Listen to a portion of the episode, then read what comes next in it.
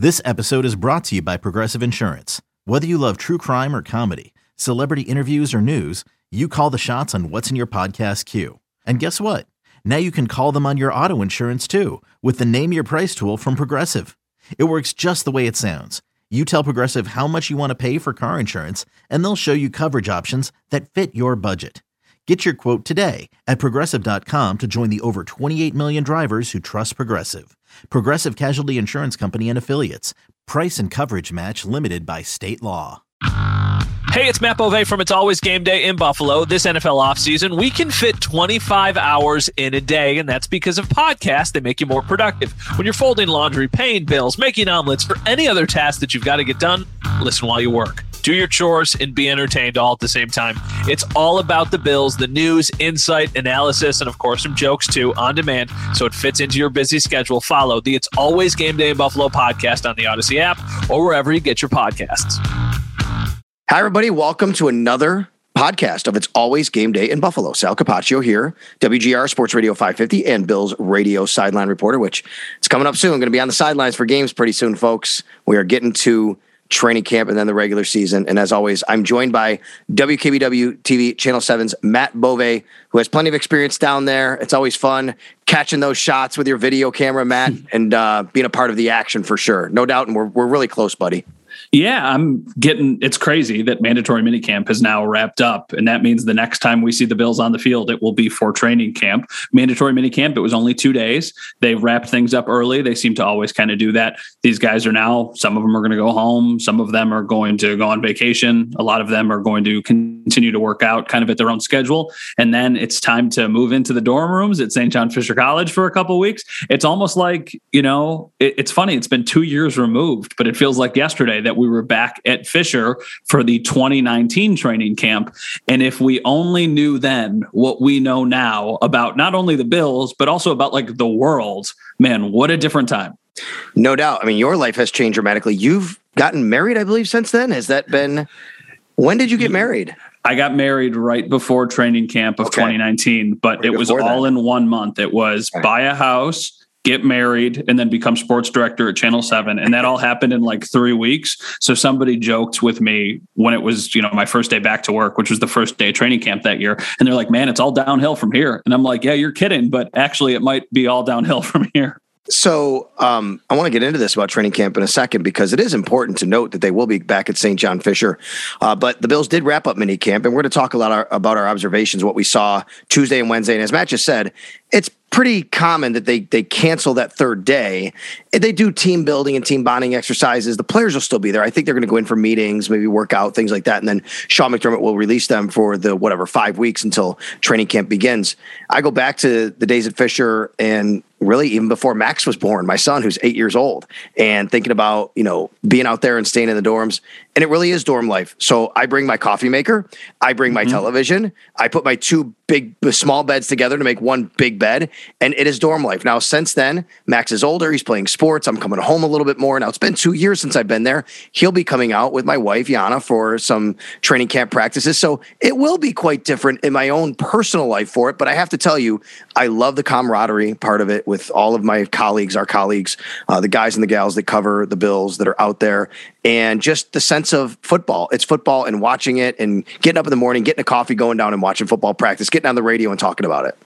And I think that they genuinely enjoy it also. I think staying in Buffalo is convenient. It's what they were able to do the last couple of years. There are a lot of perks to staying in Buffalo, but there's a reason they're going back. They like the team building aspect of it. They like getting away and kind of starting the season. This is the unofficial start of the season. I know we go through all of these phases of the offseason. There's voluntary workouts, there's mini camp, there's rookie mini camp, there's all these different things that happen, but training camp really is the marker that starts the new season. And I think there's something to be said about putting those guys in dorm rooms. And they're just like anybody else who's in those dorm rooms. They're playing cards, they're playing video games with each other, they're screwing around, they're having fun. Like that's what the perfect way to kind of start the season is for them. And I think it does make those guys even closer off the field, and that ultimately helps them on the field. We know how much Brandon Beane and Sean McDermott care about that particular piece, that culture that they're building and the bonding of all the players and things like that. That's going to happen, I believe. Report date not official, but uh, we've been told it looks like July 23rd will be when they're reporting, and that's going to be the mm-hmm. first weekend. And the Bills will be allowed to start earlier than most teams because they are playing in that Thursday night opener against the Rams. The new CBA says I say new, it's two years old now, 47 days from your first regular season game. So if you go back, it would be that weekend. So because they're playing in that opener, Matt, that means we don't get that final weekend to ourselves and we're going to have to be out at Fisher basically covering football. Well, I guess I'm happy because the Saturday, the 23rd, is my wife's 30th birthday. Oh. And I oh. said, hey, let's plan a little day for your 30th birthday. And then when the Bills got the Rams game, I kind of did the math in my head and I was like, oh no, they're going to practice on the 23rd. That's going to be the first day. I don't know what I'm going to do, but now it seems like they're just going to move in on the 23rd. We won't be there until the 24th. So mini crisis averted in the Bove household. yeah, good for you. For sure. Good for you. We will get the official schedule sometime soon from the Bills. And I know fans want to know when they can go to St. John Fisher. In the meantime, Matt and I have been out at OTAs and minicamp, and they just had mandatory minicamp. So let's kind of rewind a little bit here, if we can, and just kind of reset. The big story going into minicamp really was Jordan Poyer, Matt, and that was mm-hmm. would he or won't he show up? We knew going in that he would a day beforehand because of a report from Adam Schefter. Now, of course, until you get there and see it, you know, you have to see it.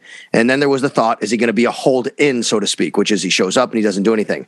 That didn't happen. Jordan Poyer was there. He participated in every drill that I saw, individual with his team, his uh, defensive backs, in team defense, in offense, in defense against the offense, in seven on seven, in eleven on eleven, and I it looked like full systems go for Jordan Poyer. Even though the situation isn't resolved, I think that's a good sign we were all following Jordan Poyer around for the first practice because it was the first time we have seen him and he noticed all of the cameras. He noticed all of the reporters over there. And he just kind of looked at us and was like what do you guys all need? And we're like well you know what we need. We're all here for you. And he did every like you said he was part of all of the drills that he would normally be part of. I think that's a good sign.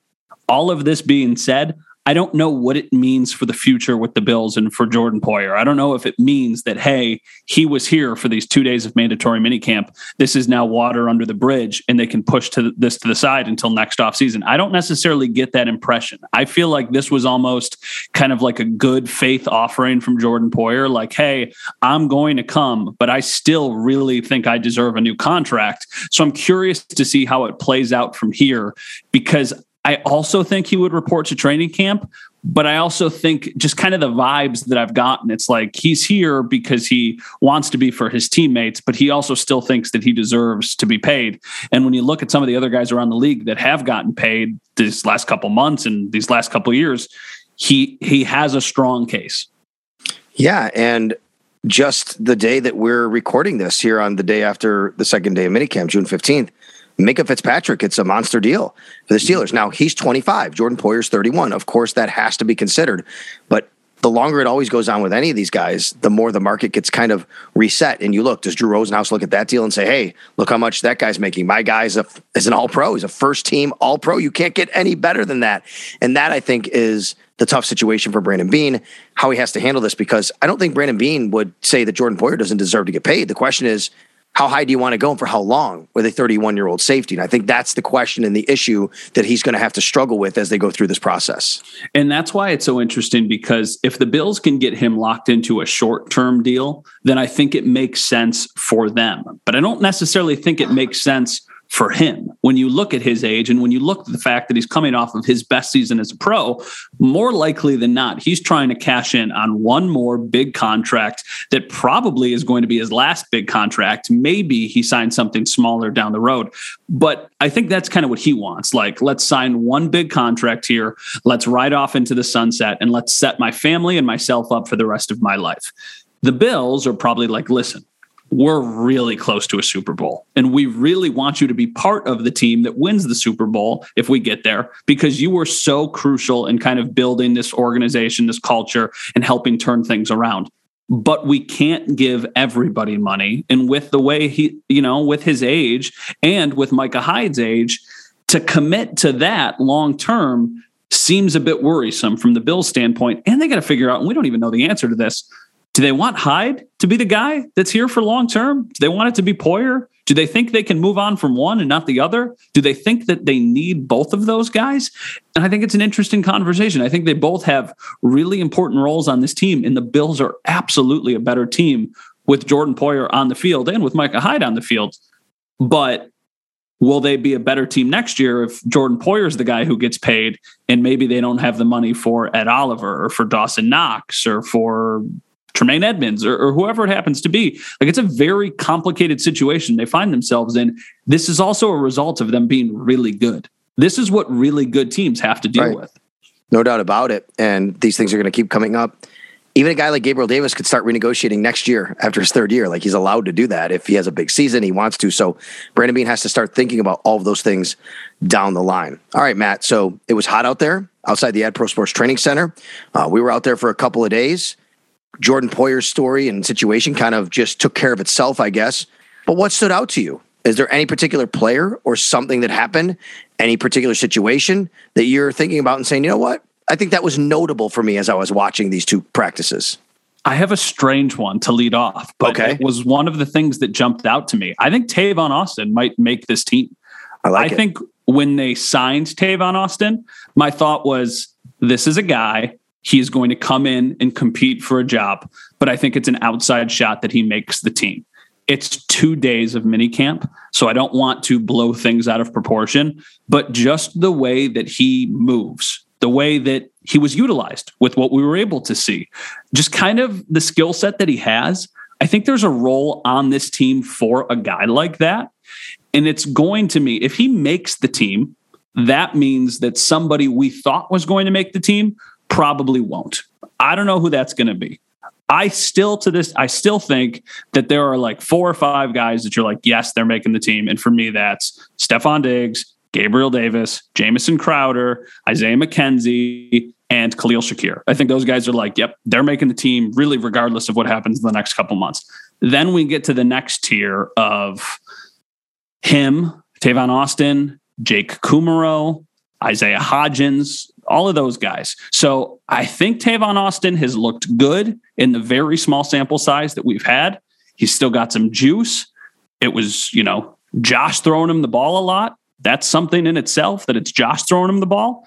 And I think that Tavon Austin has, you know, has a real shot. And I don't think I would have said that a week ago. I love it. And I agree with you the word juice is what I described and how I said it on WGR on my afternoon hit with Schopp the Bulldog as well.